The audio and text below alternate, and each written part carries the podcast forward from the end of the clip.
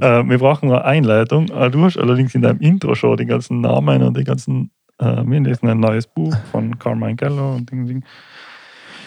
Soll man das sagen, so von wegen? Äh, heute sind wir weit weg vom Buch, aber wie der Carmine Gallo selber sagt, 65% Pathos. Das ist Irgendwas und Bücher, der Buchclub-Podcast. Für alle, die gerne Bücher lesen, die nicht nur unterhalten. Mit Christian und Philipp. Wir sind zurück mit einem neuen Buch von Carmine Gallo und zwar Talk Like TED, die neuen Geheimnisse der besten Redner. Und wahrscheinlich kennt fast jeder oder jeder die TED Talks oder TEDx Talks auf YouTube. Die sind ja, wenn man auf YouTube unterwegs ist, unausweichlich, dass man ihnen einmal begegnet irgendwo. Da stellen Menschen ja eigentlich Ideen vor. Mehr ist es eigentlich nicht, oder? Würde ich sagen, Mhm. sie stellen irgendwelche Ideen vor. Kann von Psychologie über Technik, über Kunst, über Bildung, über irgendwie alles sein und zeichnen sich durch einen ganz gewissen Redestil eigentlich aus, finde ich. Also das sind halt meistens super gute Präsentationen, wo super gut gesprochen wird. Mega inspirierend immer. Genau, Ja. alles mega inspirierend. Und wir zwar sind ja zusammen in die Schule gegangen und sind ja von klein auf quasi kennen wir uns und unsere Redestile. Aber was ich dich nie gefragt habe, ist, wie ist es dir eigentlich, wenn du da zurückschaust an der Jugend? Weil in der Jugend vielleicht präsentiert man ja eigentlich nur am meisten. Da hat man Referate und Präsentationen in der Schule. Und äh, wie ist es dir da gegangen? War das für dich ein Thema präsentieren? War das für dich eine Herausforderung, eine Rede halten vor Gleichaltrigen oder vor vielen Menschen? Oder ist dir das immer leicht gefallen? Also mir kommt vor, dass es mir in der Schule relativ leicht gefallen ist. Mhm. Ähm, also es hat sicher auch Momente gegeben, wo ich aufgeregt war. Ich kann mich jetzt nicht spezifisch daran erinnern, aber ich kann mich extrem gut an ein Referat erinnern. Und zwar, das war in, im Wahlpflichtfach Englisch, glaube ich. Und da haben wir ähm, über unsere Lieblingsbands oder so reden müssen und ein Referat halten. Und ich weiß nicht, ob du da bei mir in der Gruppe warst ähm, oder nicht. Da, da, da war dann ich dran, ein Referat zu halten über meine Liebling- Lieblingsband. Und ähm, du warst es, die meisten Zuhörerinnen. Ich war krass sehr guter Schüler. ich war nicht immer sehr gut vorbereitet. Und habe an dem Tag einfach gar nicht gewusst, dass ich dran bin mit einem Referat. Äh, und habe dann einfach ein zehnminütiges Referat über meine Lieblingsband gehalten und fiktive Fakten erfunden, die ich einfach so präsentiert habe. Das habe ich gar nicht gewusst. Aber welche Band war das? Ähm, ja, mir fällt es gerade nicht ein. Die, die Band habe ich damals einfach Okay, gekauft. ja, also das war geil. überhaupt nichts. Ja. Äh, Und du hast keine gehabt, gar nichts, du hast einfach dann Sachen erfunden. Genau. ich habe dann mit Google Bilder äh, ausgesucht äh, von der Band, die ich halt äh, hergezeigt habe. Das hast du am Live gell, gemacht. Ja, genau. Ja, das, doch, das weiß ich noch, ja. Ähm, das war ähm, eine deutsche Metalband. Mhm. Und es gibt einen einzigen Fakt, den ich gewusst habe, beziehungsweise bin ich mir ehrlich gesagt zum jetzigen Zeitpunkt nicht einmal mehr sicher, ob der stimmt, Mhm. dass ich glaube, die Sängerin ähm, Veganerin war. Okay. Und auf dem habe ich den ganzen Vortrag auch. die Lehrerin hat mich gefragt, ja, warum ist das deine Lieblingsband? Ich gesagt, ja, halt zum einen, weil mir halt die Musikrichtung gefällt und ich finde das so cool, dass die so aktiv sein und die setzen sich halt voll für das und das ein und für die Rechnerin. und habe da zehn Minuten umgeredet, für das habe ich dann einen Ansatz gekriegt. Ähm, also besten, oder? Äh, also ich glaube, das war, Reden in der Schule war eigentlich nie so das Problem für mich. War gar nie ein Problem. Also das heißt auch komplett unvorbereitet aus dem Nichts außer hat das funktioniert, weil du es jetzt in meiner Wahrnehmung stark betont hast, aber korrigiere mich, wenn es falsch ist. Wie ist es es dann ausgeschaut im Erwachsenenalter? Ja, eben. Also es ist dann schon so, je ähm, mehr Menschen es dann werden und je wichtiger in Anführungszeichen das Ganze ist, desto aufgeregter bin ich dann schon auch, wenn ich vor Menschen reden muss. Mhm. Also ich unterrichte total gern und mag ich auch gern, aber so die ersten paar Minuten sind dann meistens schon ein bisschen auf, sehr aufregend. Was bei mir aber auch ist, dass ich eben mich total wenig vorbereite auf das Zeug. Mhm. Und das ist ja etwas, was er in dem Buch sagt, oder? Es, es gibt diese ganz berühmte 10.000 Stunden Regel, oder? Also alles, was du meistern willst, musst du mindestens 10.000 Stunden machen, damit du gut darin bist. Und warum sollte es beim Reden anders sein? Mhm. Also es ist ja genau das Gleiche beim Reden. Und ich glaube, ich übe das einfach viel zu wenig. Ähm, ich bin ja niemand, der eben sich auf die Unterrichtsstunde jetzt insofern vorbereitet, dass das immer im Kopf durchdenkt und dann sage ich das und sage ich das und dann erzähle ich die Anekdote und dann denke ich mir nochmal im Kopf zurecht, wie die Anekdote eigentlich gegangen ist, Mhm. sondern ich mache da ganz, ganz viel aus dem Stegreif. Und das ist dann immer ganz entspannt in der Vorbereitung, weil ich mich nicht vorbereiten muss. Mhm. Dann ist es fünf Minuten vorher und die ersten fünf Minuten ein bisschen stressig, weil Mhm. ich halt merke, so, hm, vielleicht hätte ich mich doch vorbereiten sollen. Und dann geht es wieder, wenn, wenn das so dahin fließt. Ähm, aber ich halt nicht so oft reden, reden. Mhm. Also mit so vorbereitete Inhalte oder so, Mhm. sondern es ist halt meistens, wenn ich vor mehreren Menschen rede, dann Unterricht. Und da weiß ich einfach, ich muss halt das, das Thema weiterbringen und die Information unterbringen. Ja. Aber das ist nicht, das kannst du nicht mit Reden Das ist nicht so wie ein. TED-Talk, wo es Ah, ja. ein Thema gibt und du willst, sag jetzt mal, du kannst ununterbrochen reden und hast einen fixen Slot. Mhm. Weil bei den TED-Talks ist es ja so, dass die Leute 18 Minuten haben oder, und die müssen sie einhalten und da werden sie nicht unterbrochen, keine Fragen, gar nichts, sondern sie reden und können es komplett vorbereiten. Mhm. Aber du hast gerade so viele Sachen gesagt, auf die ich gerne eingehen möchte. Und zwar das erste, das ich, ähm, oder zu dem ich ein paar Gedanken habe, ist diese 10.000 Stunden Regel, die im Mhm. Prinzip sagt, alles, was du richtig, richtig gut können ähm, möchtest, also wie Klavier spielen oder irgendein Sport oder singen oder ganz egal was, musst du 10.000 Stunden tun. Mhm. Und ich habe gerade am Wochenende habe ich einen Bekannter von mir getroffen, der ähm, sehr, wie sagt man, sehr äh, ambitioniert unseren Podcast hört. Also schöne Grüße, du weißt, wer du bist. ähm, und habe mit ihr darüber gesprochen, sie tut total gern singen. Und Mhm. ich singe ja auch total gern. Und ich habe so zurückgeschaut auf meine Jugend und habe eigentlich festgestellt, ich habe mich nie richtig getraut, dafür was zu tun. Mhm. Also ich habe mich nicht getraut, in einen Chor zu gehen oder ich habe keine Gesangsstunde genommen oder mich hinzustellen und zu sagen, du Mama, Papa, ich darf gern singen und jetzt möchte ich gern das lernen. Mhm. So. Und sie nimmt gerade Gesangsunterricht Mhm. Cool. und hat dann für sich gesagt, es ist ja schräg, weil sie ist zum Gesangsunterricht gegangen und hat sich eigentlich total irgendwie so innerlich, was sie einfach total gestresst. Und hat dann für sich festgestellt, wenn man zu einer Gitarrenstunde geht, Mhm. dann spielt man scheiße Gitarre. Es ist einfach so. Ja, ja. Oder die erste Gitarrenstunde, du Ja, hast das in der Hand, du weißt gar nicht, wie du es angreifen sollst. Du klimperst ein bisschen um, du machst deinen ersten Griff, du tust irgendwie sieben Seiten gleichzeitig äh, angreifen Mhm. und nichts klingt gut. Sieben von sechs Seiten. Sieben von sechs Seiten, ja. Ja, weil du manchmal doppelt angreifst. gut ausgekettet. Und du bist einfach total überfordert. Wenn du aber zur Gesangsstunde gehst, dann erwartest du von dir selber, dass du es schon kannst. Mhm. Weil deine Stimme dein Instrument ist Mhm. oder weil das was so Alltägliches ist, oder? Ja, weil das Gefühl sehr peinlich ist, wenn man nicht singen kann. Ja, Oder? genau. Mhm. Wobei es eigentlich total okay ist, nicht singen Ja. zu können. Beziehungsweise, wenn man so eine Gesangsstunde geht, dass man sich denkt, hey, ich muss das jetzt mal lernen. Mhm. Und in der ersten Stunde werde ich nicht gut singen. Ja. Und dann habe ich, habe ich bei, dem Buchles, bei dem Buchlesen den gleichen Gedanken gehabt. Dem Reden verhaltet sich ähnlich. Also du 10.000 Stunden Reden üben Mhm. oder sich diese Zeit nehmen. Also da sind ja ganz viele Tipps drinnen. Beispielsweise, dass du deine Reden aufzeichnest per Video, dass du dir die anschaust, wie Mhm. wirkst du, was ist der Gestik, wie ist die Betonung, dass du dir Feedback holst, dass du dir Material anschaust zum Reden und Co. Das ist wahrscheinlich für den Großteil der Menschen nicht, also obwohl sie vielleicht das Gefühl haben, sie könnten darin besser werden, ist das vielleicht auch ähnlich behaftet. Mhm. So quasi, das muss ich doch kennen, ich muss doch reden können, ich muss doch eine normale Gestik haben können, ich muss auch bei der Betonung, bei der Lautstärke, beim Tempo, bei allem. Das ist irgendwie so ein bisschen, wir setzen so ein bisschen voraus, dass wir das können. Und das Buch zeigt einem ja schon wieder so auf, na, du, also du musst nicht voraussetzen, dass du es kannst, Mhm. sondern es gibt einfach Schritte, es zu lernen. Du musst dich nur dazu committen, es zu lernen. Ja. Und dazu zu stehen, dass du sagst, ich kann halt nicht so gut reden, ich muss es jetzt einfach lernen, ich muss es jetzt Schritt für Schritt tun.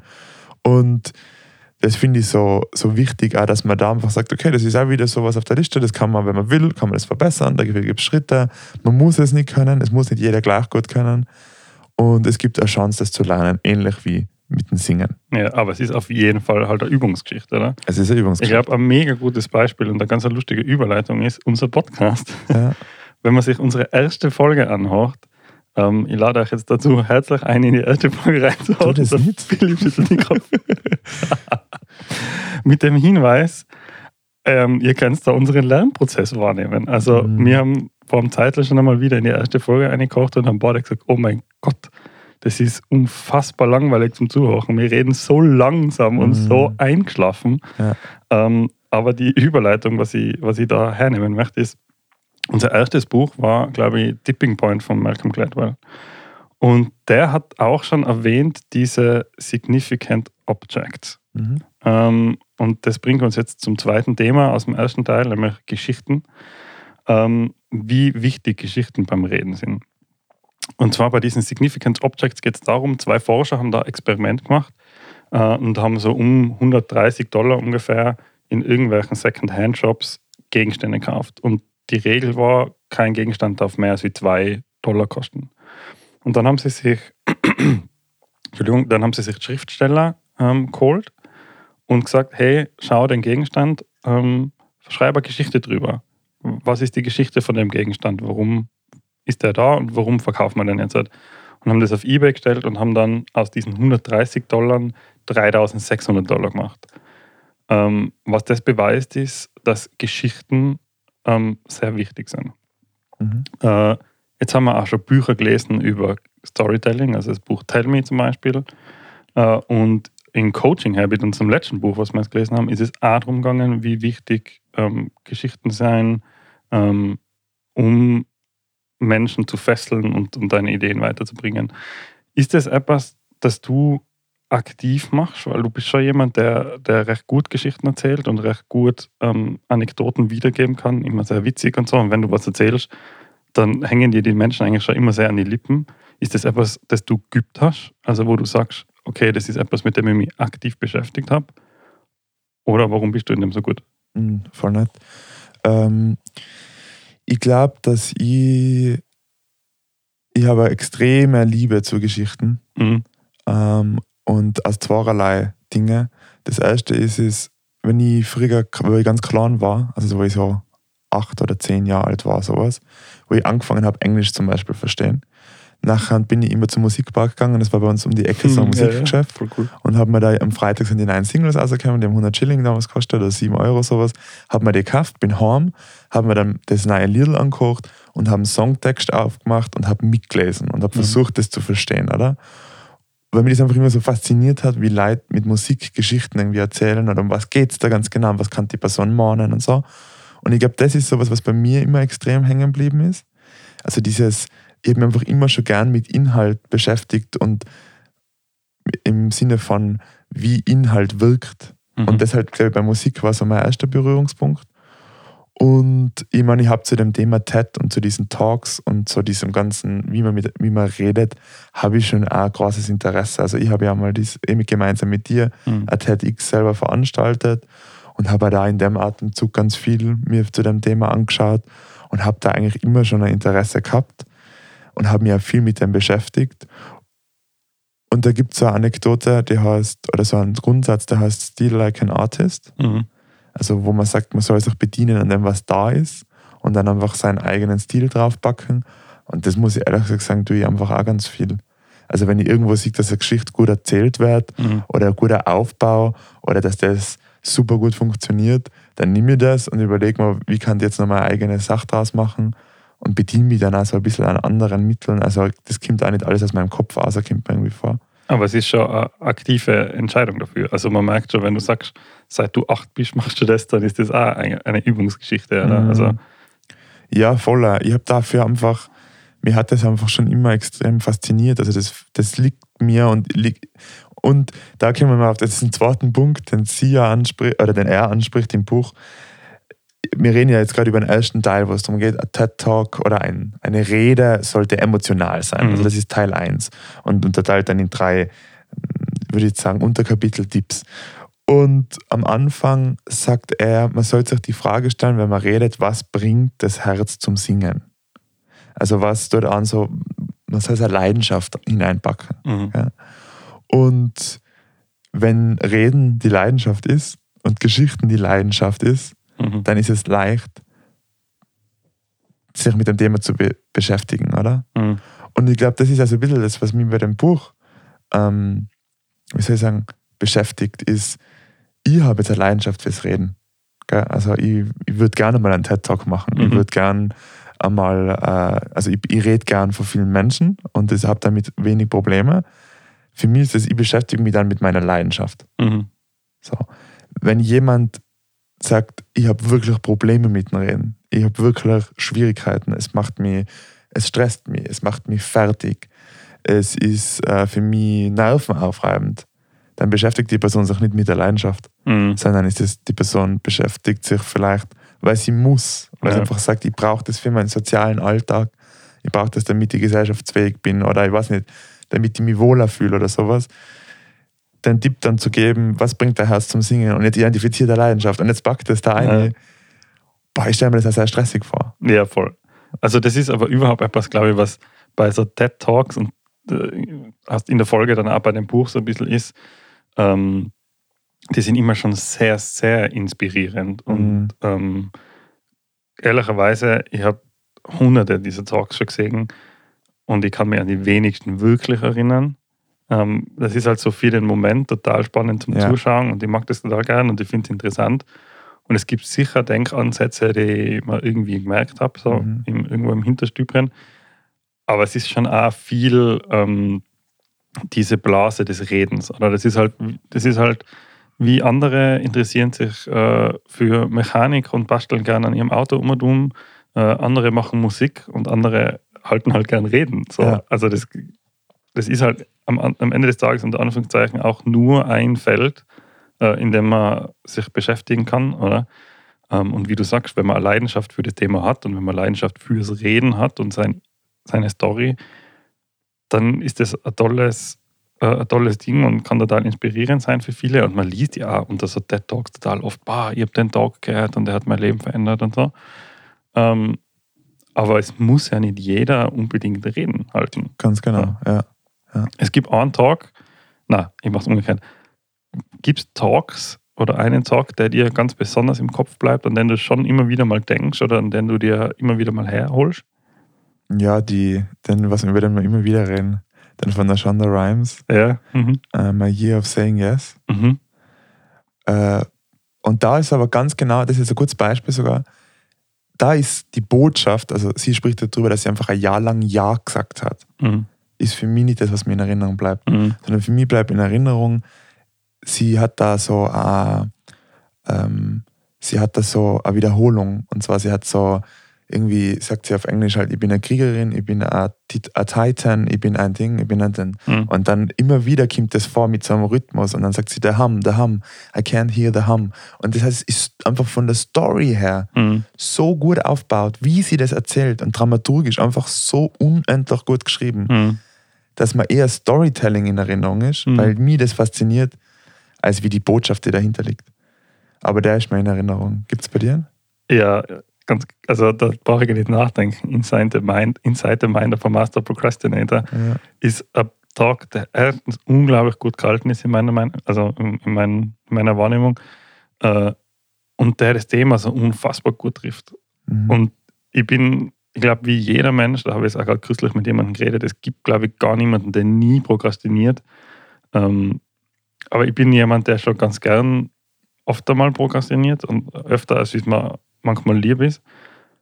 Und ich denke so oft an diesen Tag und so oft denke ich an dieses, äh, wie heißt das? Äh, da ist der Affe, oder? ja, genau, Ja. dieses äh, irgendwas Monster. Ah, jetzt fällt es mir gerade nicht ein. Ja. Das, das ist, weil wir gerade drüber reden. Ähm, aber es gibt halt dieses Prokrastinationsmonster, sage ich jetzt einmal, ähm, und dieses Panic-Monster in dir, was dann Mhm. kurz vorher irgendwie ultra stressig wird.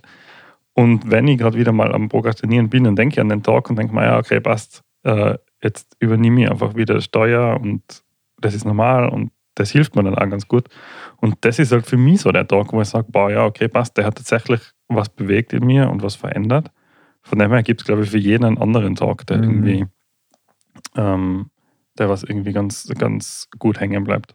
Das macht ja TED also spannend, dass es einfach so viel gibt Mhm. und du das einfach überall anwenden kannst. Wobei, wie du so richtig vorher gesagt hast, ist es so ein bisschen eine Dopaminspritze. Also du schaust Mhm. dir so einen TED-Talk an und bist immer danach so, wow, ja, das setze ich jetzt um. Ab jetzt prokrastiniere weniger oder ab jetzt sage ich ja oder ab jetzt rette die Umwelt oder Mhm. XY. Und das lässt da schnell wieder nach. Ja. Oder, also das ist, ist schon so ein bisschen auch, eben, es ist eine Kunst des Redens, Mhm. es ist nicht unbedingt die Kunst des Inhalts. Ja, voll. Also so, so oder der Nachhaltigkeit. Aber gehen wir zurück zum Buch, mehr ein bisschen die Tipps für besser reden halten, besser, ja, es ist eigentlich besser reden halten, oder? Ja, schon. sich nicht besser sprechen oder nicht, nicht besser präsentieren oder unterrichten, sondern besser reden halten. Es geht im ersten, oder gibt es im ersten Teil, also in diesem Thema Emotionalität, Mhm. gibt es da einen Tipp, wo du sagst, den kannst du unmittelbar A, so anwenden oder irgendwas, was du noch mitnimmst, wo du sagst, das ist ganz relevant? Ja, was ich schon voll cool gefunden habe, ist, ähm, der Carmine geht da ein auf, beim Thema Geschichten erzählen, äh, geht er zurück auf Aristoteles, der gesagt hat, äh, um zu überzeugen, braucht es Ethos, Logos und Pathos. Mhm. Äh, wobei Ethos ist die Vertrauenswürdigkeit, also E- Ethik quasi. Logos ist die Logik, Daten und Statistiken und Fakten und so. Und Pathos ist eben der, der Appell an die Gefühle. Und ich habe das immer in meinem Kopf so, das Wort Pathos ist bei mir eigentlich ein bisschen negativ konnotiert. Ja, also mir du hast eher so dieses, "Ma ja, da tragt wieder jemand richtig dick Pathos auf. Ähm, er analysiert da die Rede, äh, den TED-Talk von Brian Stevenson, der übrigens auch wirklich empfehlenswert ist zum Anhören, und ist zu dem Ergebnis gekommen, ähm, 10% von dem, was er macht, ist, zahlt auf den Ethos ein. Das, das finde ich jetzt wenig überraschend, weil ich glaube, du brauchst nicht so viel, um zu überzeugen, dass du, dass du gute Moral oder dass du vertrauenswürdig bist, sondern das reicht 10%. Aber der Rest, die restlichen 90% teilen sich in 65% Pathos und nur 25% Logos. Und trotzdem hat dieser Brian Stevenson nach seiner Rede von den anwesenden Hörern beim TED-Event, und da muss man jetzt auch dazu sagen, beim TED-Event selber, der findet ja, glaube ich, nach wie vor nur einmal im Jahr statt, Mhm. äh, da sind schon viele Menschen, im Gegensatz zu TEDx, wo eigentlich prinzipiell einmal nur 100 sein dürfen. Aber ähm, die Menschen, die dort sind, zahlen viel Geld, um dort zu sein. Das heißt, es sind tendenziell auch Menschen, die viel Geld haben, sagen wir mal so. Trotzdem, die Anwesenden haben über eine Million Dollar gespendet Mhm. an seinen an sein, äh, gemeinnützigen, ähm, wie sagt man es da, nicht Verein, sondern halt, ja, an ihn auf jeden Fall. Und wie hat er das geschafft? Mit 65% Pathos, also mehr als die Hälfte. Von dem ist einfach nur äh, die Geschichte von ihm und seiner Oma, von ihm und dem Hausmeister und alles, was er so auf der Gefühlsebene erzählt hat. Äh, das ist viel, viel wichtiger. Mhm. Und das war schon so ein Ding, wo ich mir gedacht habe, boah ja, okay, Tag. Also man, man kann wirklich, wenn man die Menschen zuerst mit Gefühle abholt und sagt, hey, schau, ich bin ein Mensch und ich habe die Erfahrung gemacht und mir ist das passiert und das ist meine Geschichte. Und dann seine Logik daherbringt und sagt, das sind die Fakten und weil ich meine Geschichte habe, ist das und das so passiert.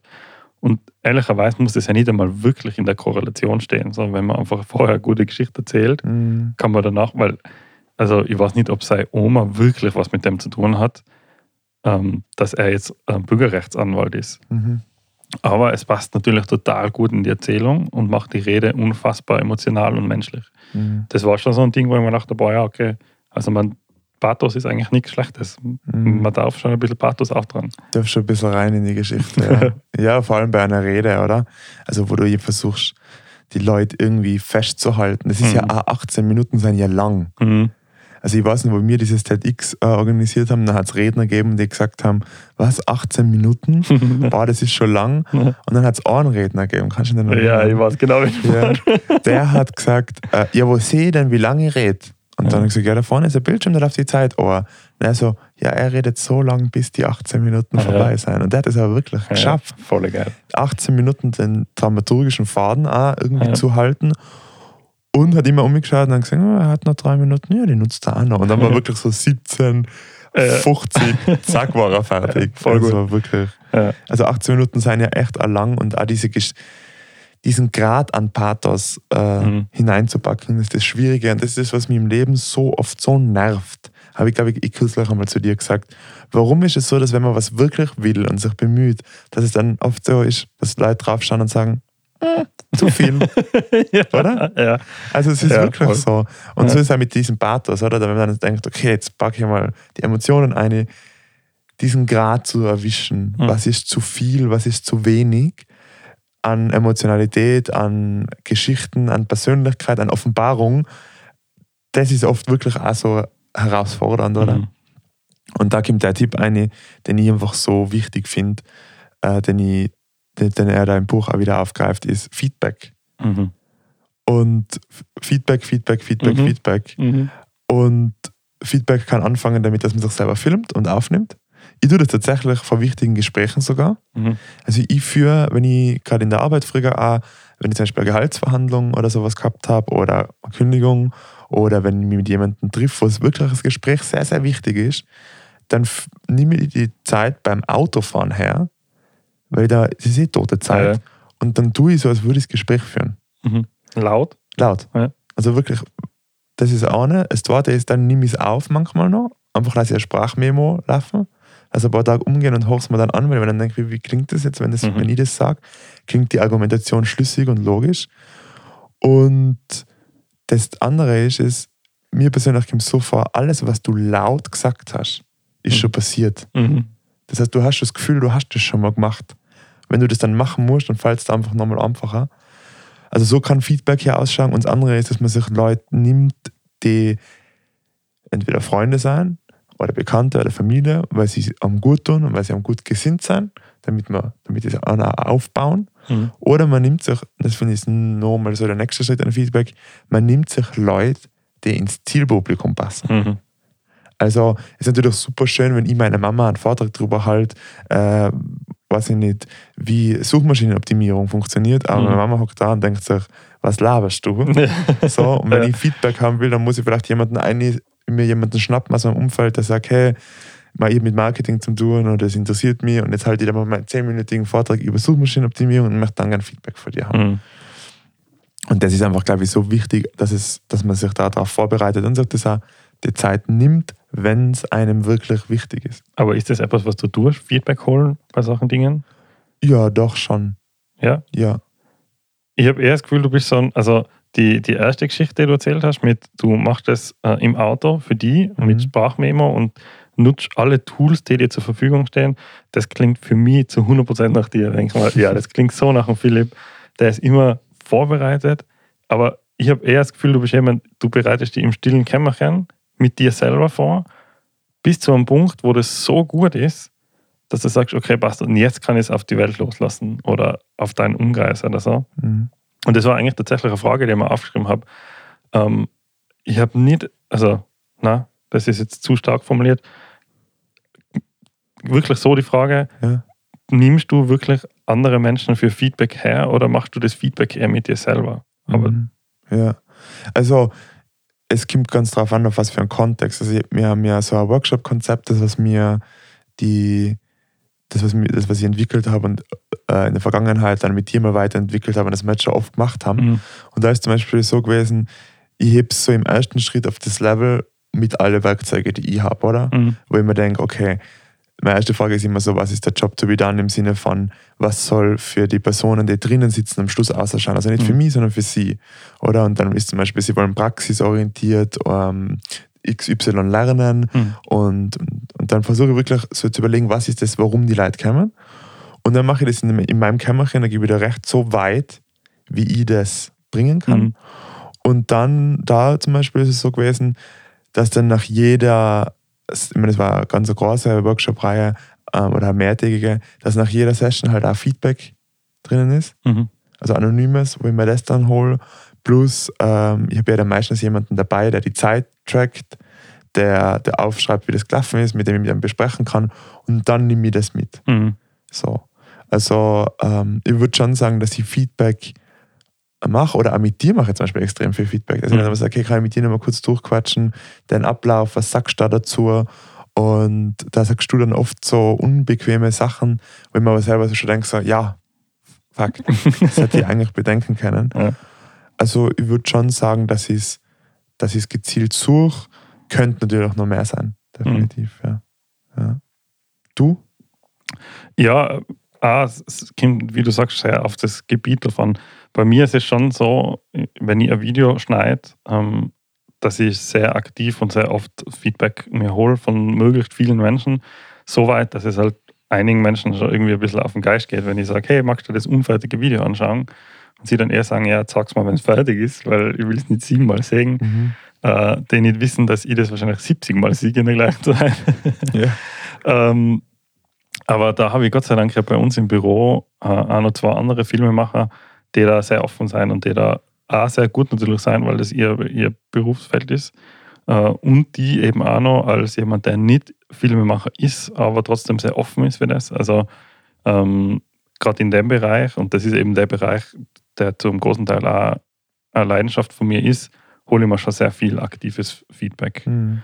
Ähm, in vielen anderen Bereichen weniger. Aber ich bin schon jemand, der ähm, wahrscheinlich manchmal mehr, als wie es mir selber recht ist, Wert darauf legt, wie andere Personen etwas einschätzen und das Feedback dann auch irgendwie aufnimmt und, und, und ähm, aufsaugt ein bisschen als wie so ein Schwamm, Mhm. wo ich mir dann selber manchmal denke, okay, passt, das war jetzt eigentlich nur die Meinung von dem einen, kann man auch wieder ein bisschen, Feedback kann man immer annehmen, ist immer gut und ich, ich glaube, es gibt wirklich eigentlich kaum schlechtes Feedback, so, sofern das Feedback ernst gemeint ist und, und wohlwollend ist. Aber man muss ja nicht alles zu 100% umsetzen, was aus dem Feedback kommt. Definitiv. Und Ja. ich glaube, es ist auch ganz wichtig, sich immer Gedanken zu machen, von wem macht ein Feedback Sinn. Mhm. Also das Beispiel, um bei dem Beispiel zu bleiben, das ich vorher erwähnt habe, wenn ich einen Vortrag über Suchmaschinenoptimierung halte, der 10 Minuten geht, Beispiel, Mhm. und ich nehme mal jemanden der Seite, der Suchmaschinenoptimierung macht und sagt zu dem halt dem das und der sagt, naja, da würde ich wahrscheinlich nur das und das so umändern und das hast du nicht ganz gut erzählt oder das stimmt vielleicht so nicht. Dann ist die Frage, hocken im Publikum alle, die Suchmaschinenoptimierung machen oder hocken Mhm. da Leute, die von dem Thema noch gar nicht was gehört Mhm. haben und einen ersten Berührungspunkt haben. Also das gleiche wie bei dir mit dem Video. Soll bei dir am Schluss der Filmemacher das Feedback geben? Ja, oder ein potenzieller Zuschauer oder Zuschauerin oder der Konsument, Konsumentin vom Video. Also das Ja. ist dann immer so ein bisschen, muss ich auch überlegen, von wem braucht es das Feedback, mhm. damit es einen weiterbringt, weil am Schluss geht es ja darum, einen Mehrwert zu stiften für das Publikum, was man, wo man die Rede oder das Produkt oder irgendwas abliefert. Ja. Und das sollte man dann wahrscheinlich noch mitnehmen. Heute sind wir weit weg vom Buch ja, und irgendwie doch auch nah dran. Es sind einmal die ersten Impulse, Ja. würde ich mal sagen. Äh, schauen wir, wo das Buch noch hinführt. Wir haben noch zwei Teile zum Lesen und hören uns dann nächste Woche dazu. Genau. Viel Spaß beim Lesen und bis zum nächsten Mal. Mehr zu irgendwas und Bücher findest du auf Instagram und auf irgendwas-buicher.at. Jetzt am besten gleich folgen und keine Episode mehr verpassen.